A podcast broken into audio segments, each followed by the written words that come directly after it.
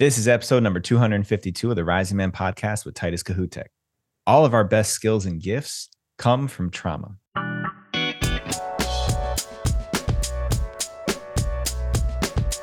Welcome back, everybody, to the Rising Man podcast. I am Jeddy Azuma, your host and founder of the Rising Man movement. Thank you for being here today and for joining me for another amazing conversation with my guest, who is back for his third time on the show, Titus Kahoutek. First and foremost, he is a lover of life, an explorer at heart. He's fascinated by the human landscape.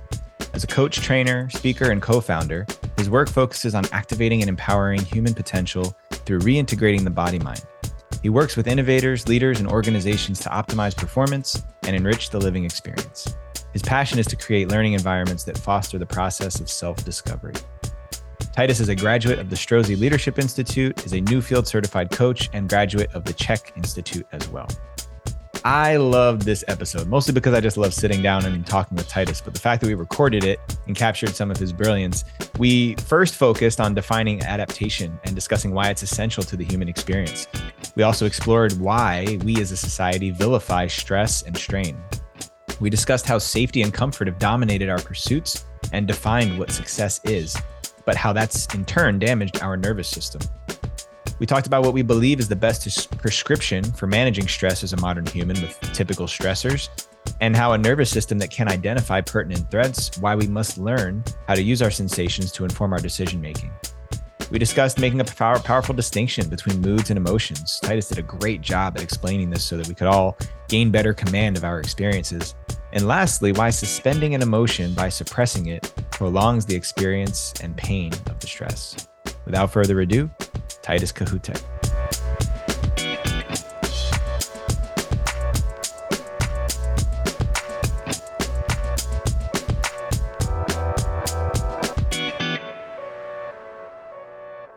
Rising Man fam. I've got my dear brother Titus Kahoutek coming in for the third trip around the Rising Man podcast circuit. Dude, thanks for making some time. Good to see you. Oh, so happy to be here, Jeddy. It's always good yeah. being with you, man.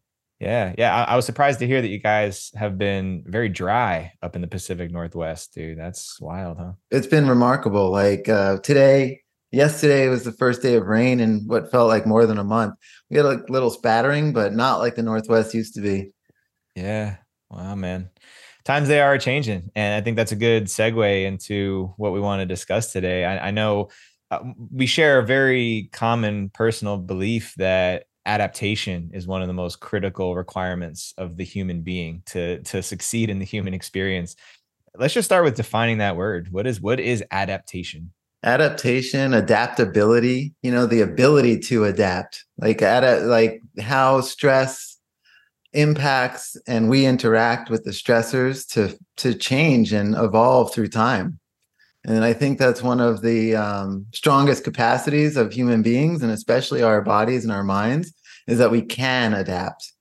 Um, but we need the stressors in order to do it which is fascinating. Well, that's the thing, right? I know you we we chirped about this a little bit before we started recording, but eh, there's so much of the human experience, the modern human experience, that's arranged to avoid or mitigate the stressors of life. Um, now, I, I think about this because I, I like to use the natural world as a reference. I think of the other mammals in the world and how it seems like so much of what we do as modern humans is opposite of other mammals. But when it comes to this uh, assessment of of safety and, and decision making as creatures on this planet, I don't see other creatures willingly choosing to embark upon stressful or difficult situations. It's more of a function of their own survival. So how do you how do you see that as modern humans doing that dance? Yeah, that's it's fascinating on a number of in a number of ways. First, we vilify stress as a concept.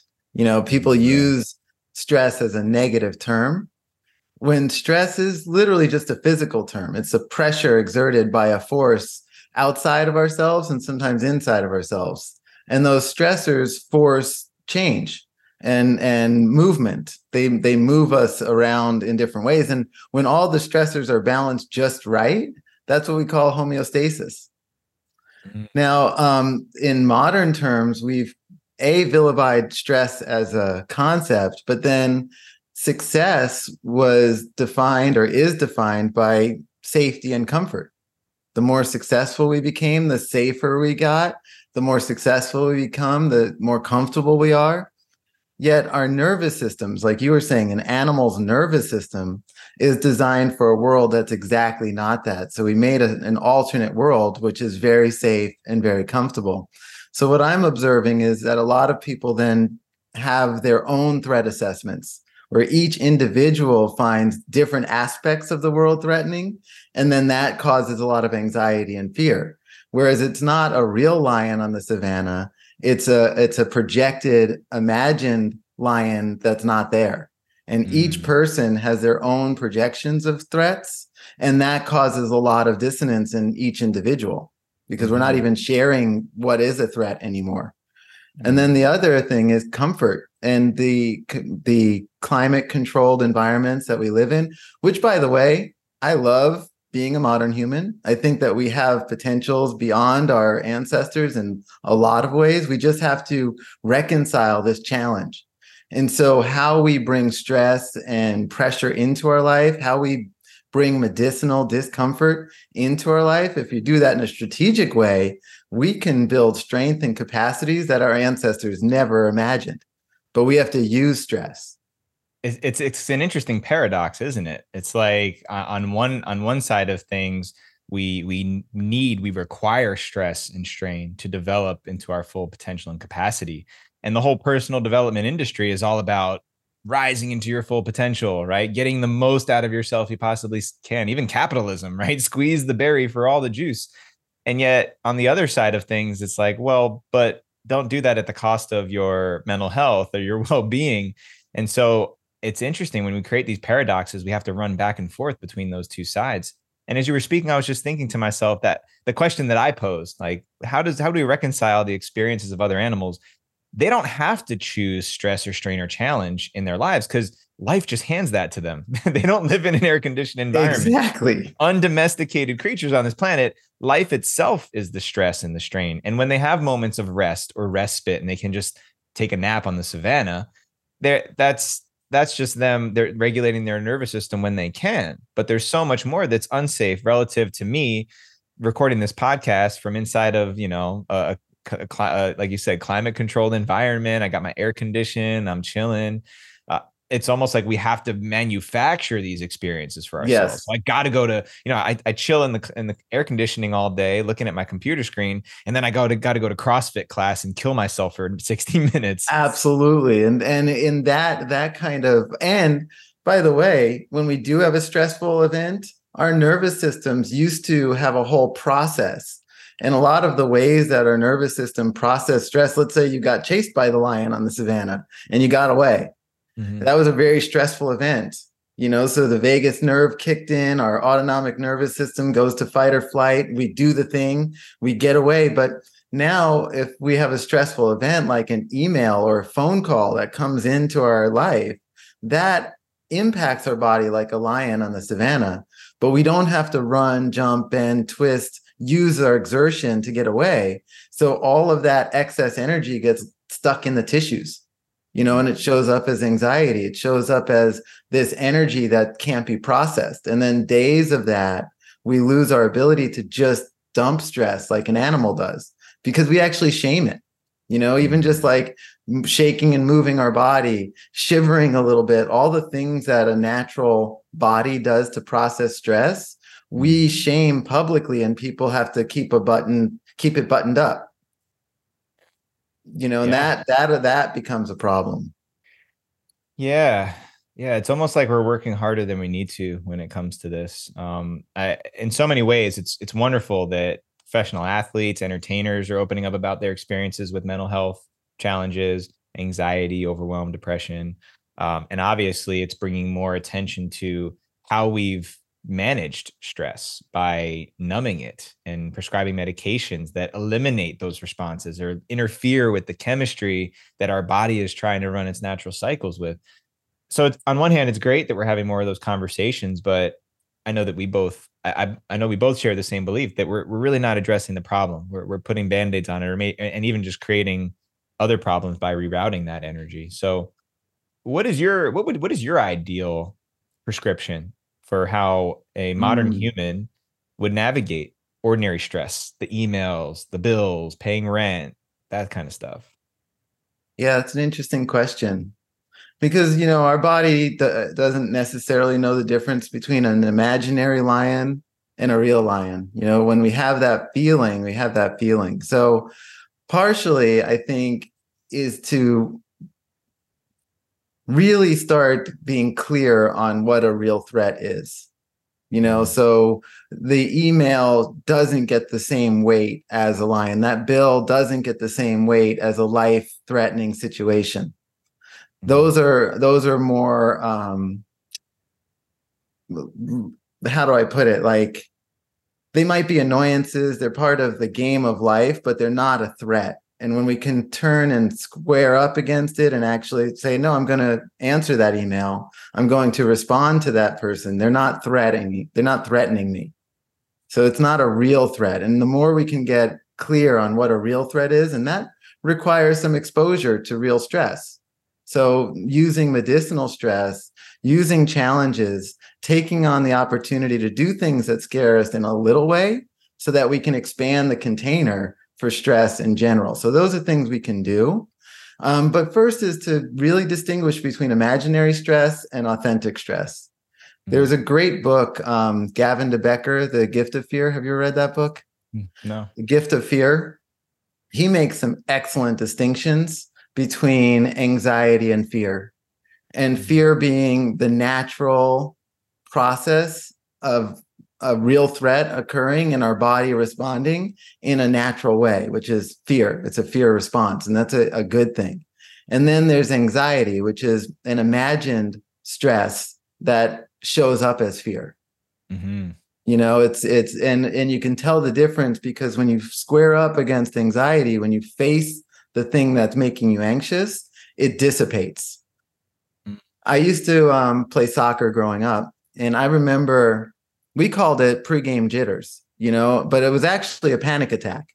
It was the same thing. I, I remember sitting in class, I couldn't focus, I couldn't hear people, my insides were turning, my gut was wrenching, like I was feeling this incredible anxiety, but I called it pregame jitter, jitters. Mm. And as soon as the game would start, all of that would melt away and I would blend into the game. You know, so it was almost the energy and the charge that set me up for the game. Yeah. Yeah. And- yeah. Yeah, and so that that that's how you can distinguish between a real fear and anxiety. Well, this is a really fascinating topic because um, I think I, I I always use this formula that I've adapted from my teachers over time: APA, awareness, possibilities, and then action. And I think what we're in is we're in the era of a, a much wider social acceptance and awareness that mental health is something we all experience, right? And and we know this that because we're millions and billions of people across this planet that word just travels really slow right? And and like the the anchored and the accepted word not just news but like we all okay mental health is a thing. We all have a voice and a conversation going on up here that's similar to everybody else's and that can be really really painful and damaging if it's not a conversation that we're participating in with others so that's step one right? And now we're starting to move into well what are some of these other possibilities for how to navigate this instead of medication and suppression et cetera and then obviously putting that into action? So when I think about this with you, uh, just riffing out loud, I see one of the most critical pieces that's missing that I would have loved to have. Is just um, at a baseline solidarity, right? When I Mm. know that somebody else is like, dude, I'm terrified to call my accountant too because I don't know how much I owe in taxes this year, or if if I'm going to have enough, or if the government's going to ask me for some money, you know, like that that somebody else is sharing that too. There's a little bit. It doesn't go away, but there's this. oh, okay, well, at least I'm not the only one. I'm not the only one that gets chased by a lion. Step one. Absolutely. Right. And, and then beyond solidarity, mentorship. Like, hey man, I've gone through that fear so many times more than I care to count. What are you what are you doing differently Mm. about that this time? Because that same thing came up last year.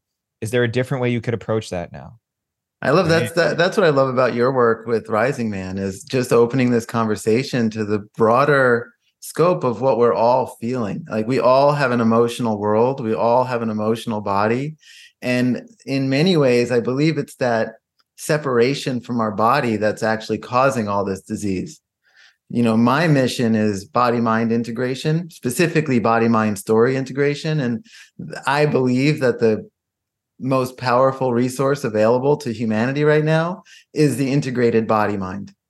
And the biggest disease and the driver of, of um, low self esteem is the disintegrated body mind. And I think that when we're talking about mental health, it's the fact that we have a belief that our body is a separate thing from our mind and that our mind is this mental health space. Meanwhile, all the sensations that are going on in our body that our mind is trying to avoid is the disease.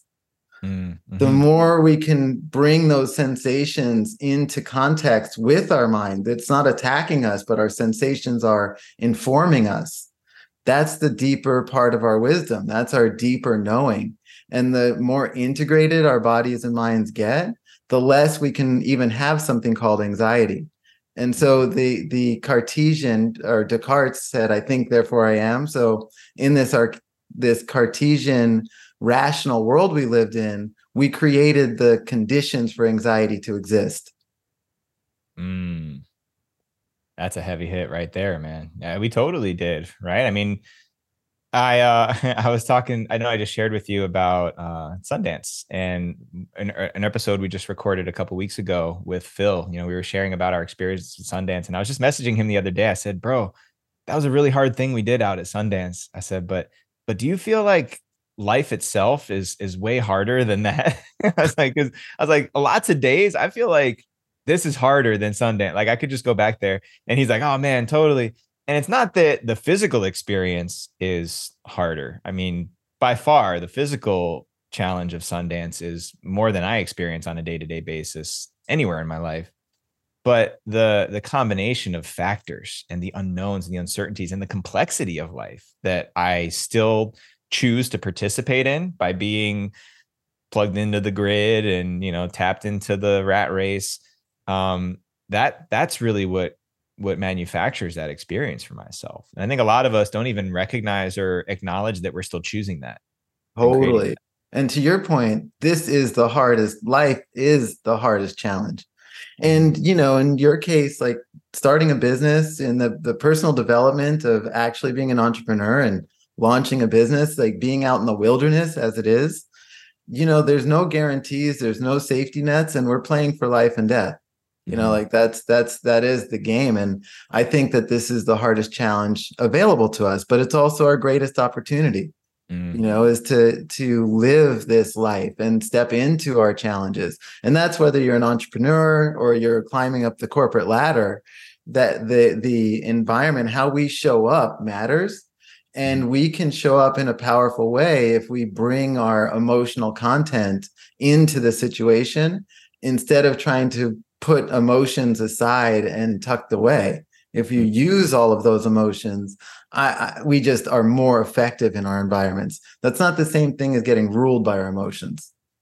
That's the difference, right? And that's so much of what I know the the work and the mission that you and I both share is to um, starting with myself, right? To be always be in that practice of having what I like to call, I think of as better command of my emotions. Mm, I don't mm-hmm. I don't believe that any of us can control emotions. I believe that Amen. emotions are involuntary. Absolutely. Until until we gain awareness of them and until Absolutely. we have that that consciousness jumps in.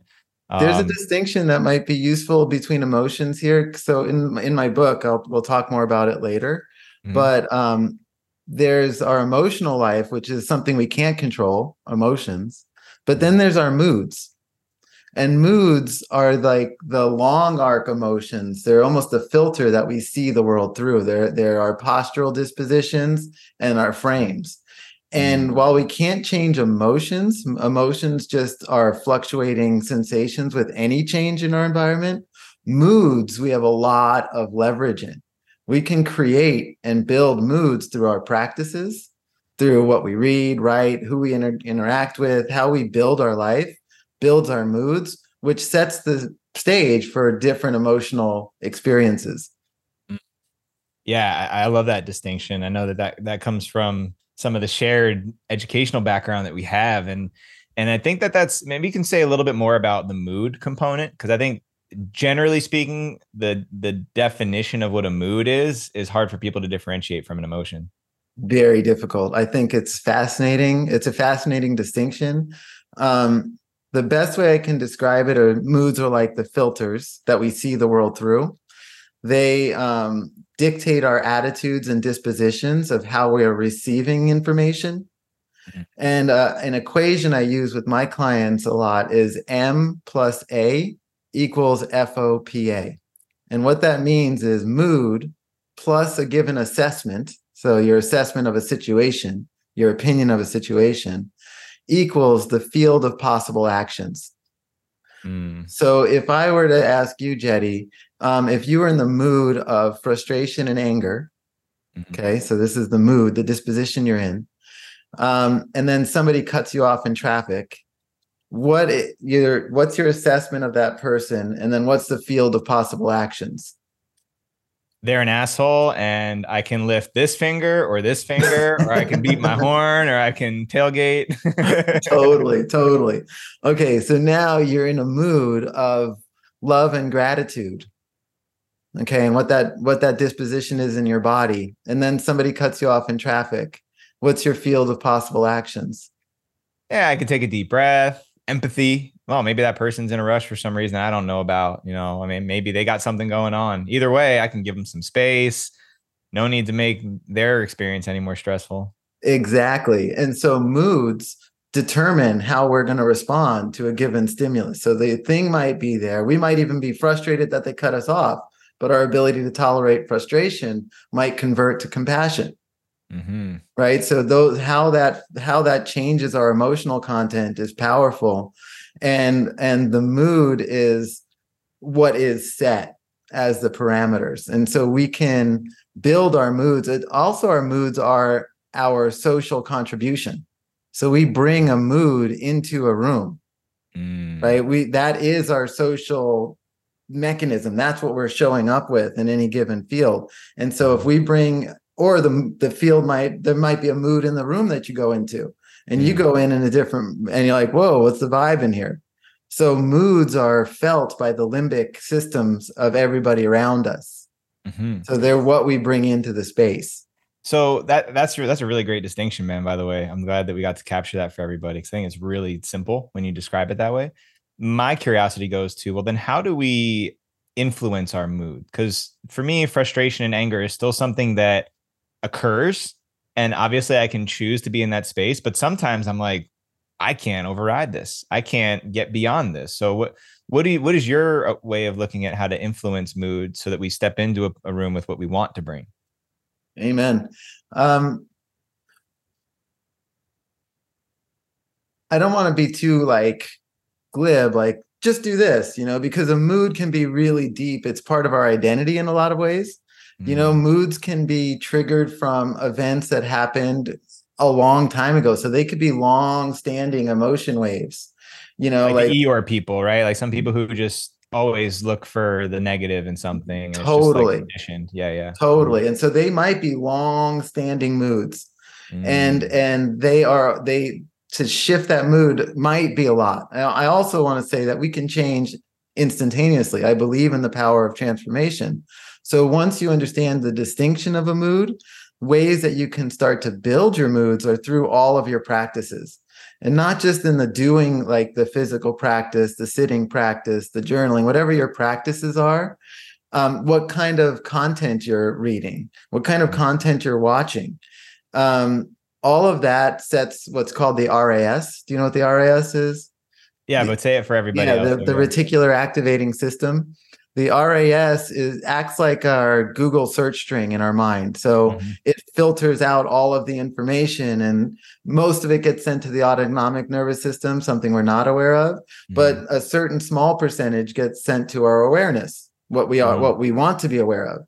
And so if you've ever had the experience of buying a new car, shopping for a car, and all of a sudden you see that car everywhere, mm-hmm. you know, that that's the RAS at work is right. because we've looked at something a lot, we've studied that field, our awareness is more attuned to that thing. And our, mm-hmm. our, our awareness is dictated by the RAS.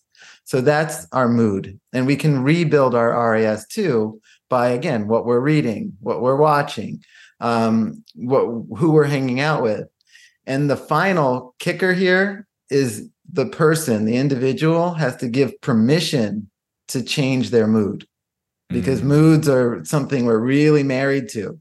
You know, it's part of our identity. And so the individual is the only one that has the power, the influence to say, i am going to shift my mood, whatever they need to do. Because if you just go to the gym and I'm pissed off, I'm going to work it out, you might be working in anger, not working out anger. Mm. You know, mm-hmm. so so just doing the action isn't going to change the mood. It's right. I'm going to change my mood through this action. Yeah. Yeah. So that I think that reflects back to what I was sharing before with APA, right? It's like having the awareness, capturing it, and then surveying new possibilities and bringing intention and action to it. There's yes. another formula that I, I operate with here, um, PRR, prepare, respond, recover. And that's like preparation for me is the practice, right? It's like, did I did I exercise? Did I sit? Did I pray? Did I do the things that nurture me so that I have the capacity to bring the mood that I want into everywhere I go.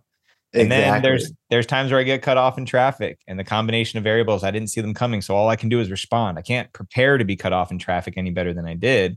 What is my response game like? And then there's the moments where I, I flip off the person in traffic, right? Yep. Or I tailgate them. And it's like, okay, how do I recover from that? I got to catch myself. I got to take those breaths. I got to laugh and say, man, look how ridiculous I'm being. What, what's the point anyway? Um, and so yeah, I think that's it's it's helpful to have those distinctions and then the the formula oh. for how we practice these things. And spot on. And you know, having that triggered response isn't a problem, especially if you are aware of it. Like you said, if you do feel that rush of anger and you flip them off, if you can just step back into your observer self, there's a there's a leverage there to soften your body, to soften your gaze to shift the way you're looking at it. There is a leverage there. Mm-hmm. Um, when we don't have leverage, that's a lot of how they determine the degree of mental health, too, is our mm-hmm. ability to access the observer versus I am angry, I'm feeling angry. If if I can really get to I'm feeling angry, I have some leverage. If I am angry, I don't have a lot of leverage. Right.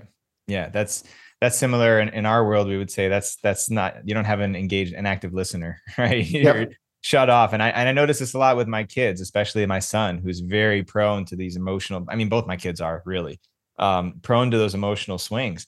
And there's some moments where there's not a reasoning or a, a higher consciousness available. There's just pure raw animal processing of, of energy that mm-hmm. has to mm-hmm. happen. So sometimes we got to sit there and say, I'm right here when you're done and when this when when when this cycle's done let me know what you need even just yesterday it was actually kind of it's i always love how much i can learn from my kids and my daughter was really going through something i think she got in a fight with her brother and i came into the mix after having not been involved in it and she was just in the crying screaming thing and i just let her know that i was there and she cried and she screamed and she was like you know going through like a mm. i wouldn't even call it a tantrum but an experience and then at some point, I, I asked her again, I said, honey, is there anything that you need that I can help you with?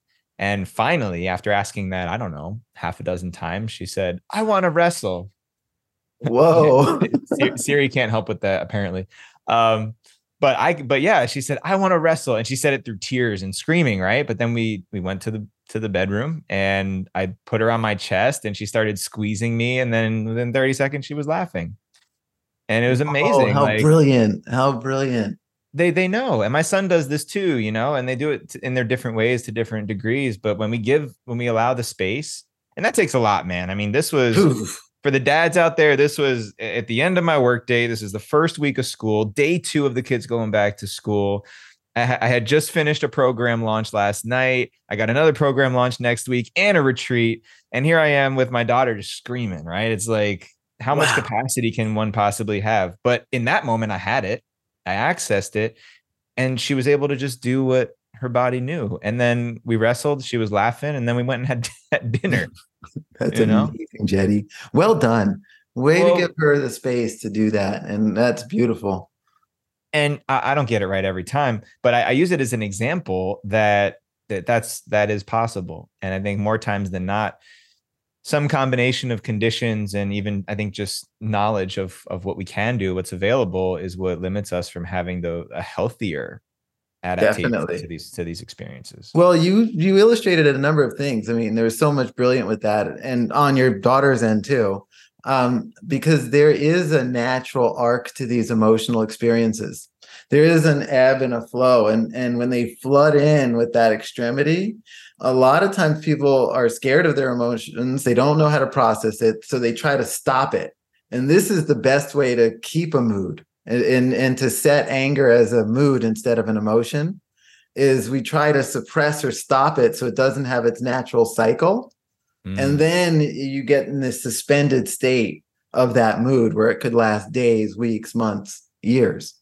Mm. But if you have the ability to have the space, if you have the wherewithal to know what you need, I want to wrestle. That's such a brilliant thing to say. I want to wrestle because there's angst in my body. And I, I don't know how to articulate that, but I need to stress against something. Right. And that's that's a really beautiful request. And we all might have that. And adults cut that off so much. We're not allowed to wrestle in public. And we really might want to, you know? And mm-hmm. the fact that we have to suppress that, it's that goes against animal nature um, you know, so we can't wrestle in public, but you can go home and have a a body wrestle thing that you slam. You know, there can be ways that we can slam and we can throw and we can express. I call it gur instead of anger, where mm-hmm. we can fully express gur. And something I learned at your workshop when I was at the dojo with you guys was um, how awesome rage is. You know, mm-hmm. what a beautiful emotion rage is and how divorced we are from it. Like we have mm-hmm. to suppress rage all the time. But mm-hmm. when we know how to or have the room to express it, God, it unlocks so much that's probably latent in people because they have had to suppress anger, little piece of anger uh, for so long. And it mm-hmm. lost a name, even. You know, it lost a name. And so it just gets turned inward as depression and anxiety. Whereas mm-hmm. if you can process it and get it out of your body in a, in a productive, useful way, there's nothing better.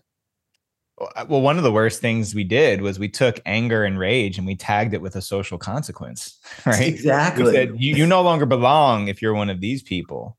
Exactly. And, and yet we want to we want to tap into that when it's convenient or when it when we want to see it for our entertainment, right? We love seeing wrestlers and uh, sports professionals, totally. UFC, you, know, you name it. Oh yeah, we want to see them like rip the other guy's head off as long as it's sanctioned and as long mm-hmm. as it's refereed, right? But again, that's why I have so much respect for the natural world and the animal kingdom. Like there's there's no referees out there. There's no fairness. There's no just justice Mm-mm. out on the savannah. It's no, it's real and it's raw and it's rugged and it's violent. Yes.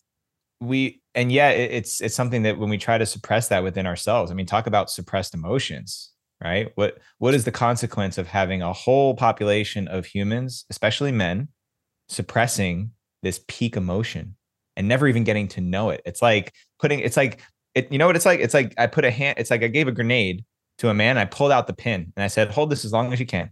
Oh god. right? try not to let it try not to let it go because if you let this go, boom, for everybody. Man, I love that analogy. And and you know, just to put a nod I like civilization. I like the fact that we've built a society. The the consequences of it have to be acknowledged. The suppression of of, you know, I want to fight or I want to fuck. Like these things are are like deep impulses and we've agreed socially to say mm-hmm. you're right. That doesn't work socially. And I agree. You mm-hmm. can't just go around doing that, you know? So we've had we've had to suppress it. So we have to also learn how to let it out in positive ways. That is an add-on. So it's not an animal kingdom thing. It's a it's a higher function executive function thing. It is an add-on, but it doesn't make it an excuse. You can add it on. We can utilize that and make it into um, socially valuable expressions of that. You know mm-hmm. we can do that. So i want to empower everybody listening here that although we do have all these suppressive tactics that society is we also have the wherewithal to channel those emotions and keep them and maintain our deeper animal intelligence while functioning in a society. Yeah. And, i'll uh, echo that too. You know, I, I, when I think about my children, I don't want my children to grow up in a world where they have to fight for their lives physically every day. Like I definitely don't want that for my kids. Mm-hmm. I, I want my kids to be prepared for anything, and so that's how I'm raising them. But I don't want them to have to fight. I don't want them to have to be violent towards others in order to guarantee their survival. And I think the reason why I have so much respect for the natural world is to me, it's just a reminder of who we actually are Love that. It, it reminds me that that's that's our baseline, and that everything, like you said beautifully, the add-ons, that's all got to be a conscious choice. I even think of this with relationship. You know, monogamous partnership. That's a brand new choice that we've right. elected as as a human race and species, and obviously, not everybody uh, consents to that or chooses that. But in order for that to be the, be our reality and to have the standard of a monogamous partnership devoted loyal trusting etc there are certain things we need to contend with as a consequence of that. And if we choose to contend with those things and can be open and and honest about that experience then it allows us to navigate it better. So i think yes. the same is true with our basic instincts you know? If we can acknowledge that these are emotions that are not wrong or bad. They're not, we're not broken. We don't have, you know, crossed or mixed wires. In fact, the only people who do that get labeled as hazards to society with bona fide mental disorders are people who were shamed and beaten and abused because of their basic humanity at an early Amen. age, right? Uh, yeah, so, then. So we just have to acknowledge those things and accept them.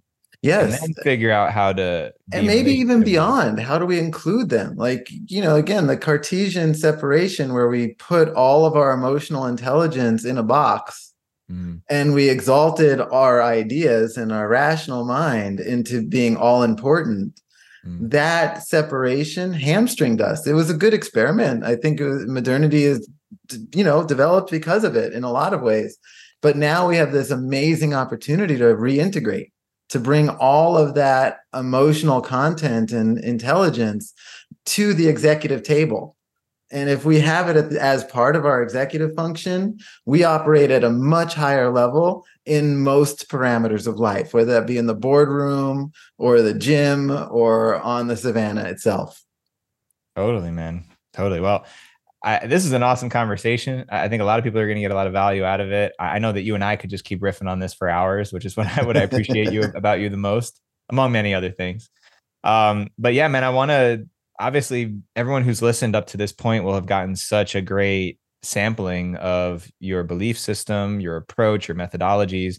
And I was so excited to hear that you've been able to capture that in a book and an educational series that's coming out. So I want to make sure you've got some time to speak about that and introduce that to the audience. Yeah, thanks, Jeddy. Um, you know, so a couple years ago, my wife is a mental health therapist. So she she and she specifically um, works with trauma, EMDR, and kind of uh, emotional processing of stuck traumas um, I'm a coach and a trainer, you know, and I'm like, yeah, life is traumatizing. Let's let's get on the horse and use it, you know. so so I work on like the from this point forward, and yeah, we're all traumatized humans. And now, how do you build a beautiful life with what you have?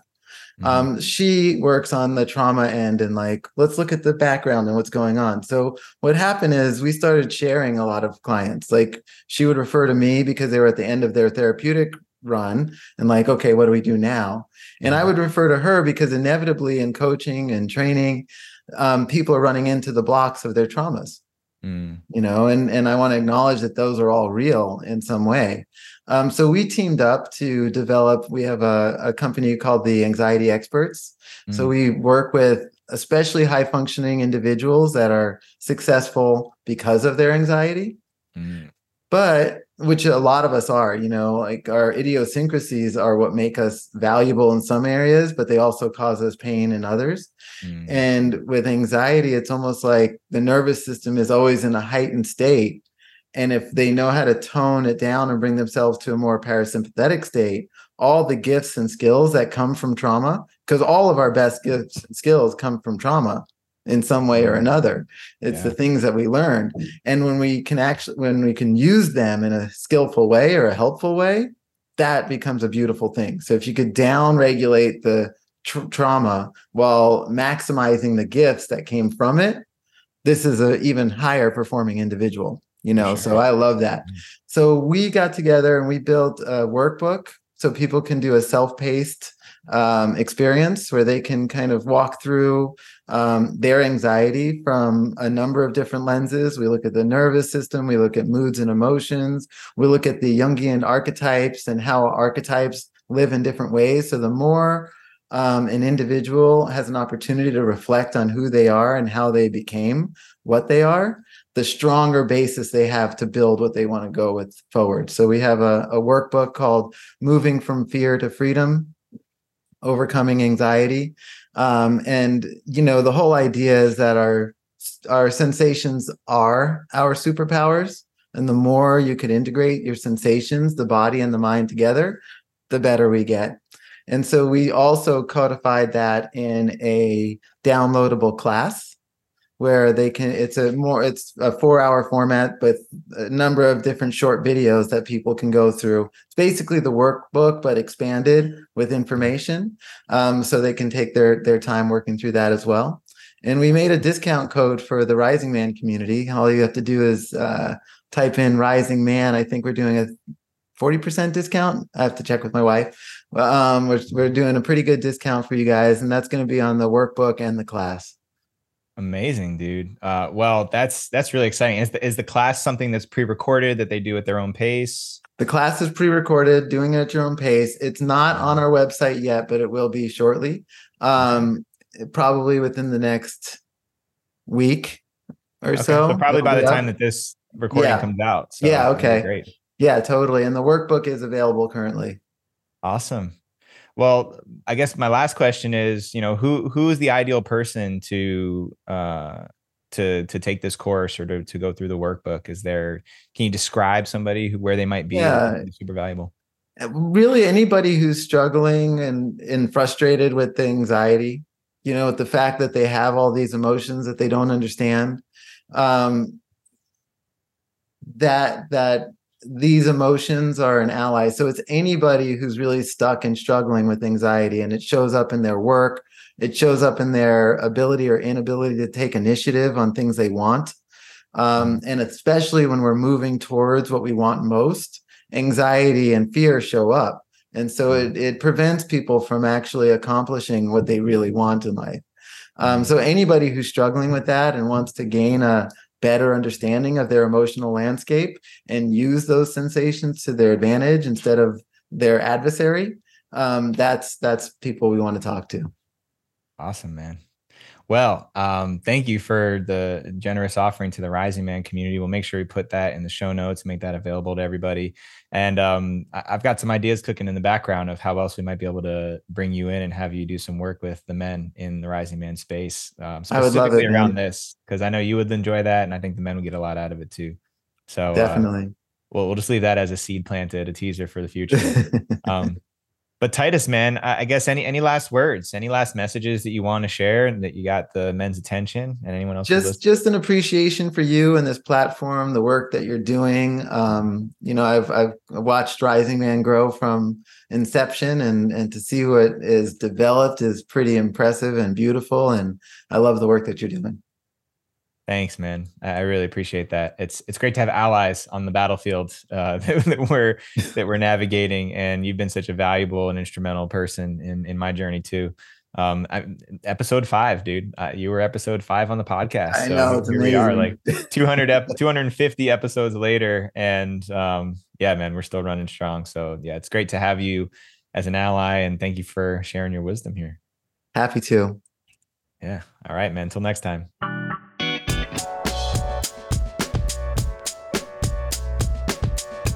All right, y'all. I hope you enjoy that episode. And please take advantage of the generous offer that Titus and his wife have provided for this community. That 40% discount code will be included in the show notes. So go check that out and go get your copy of his workbook today.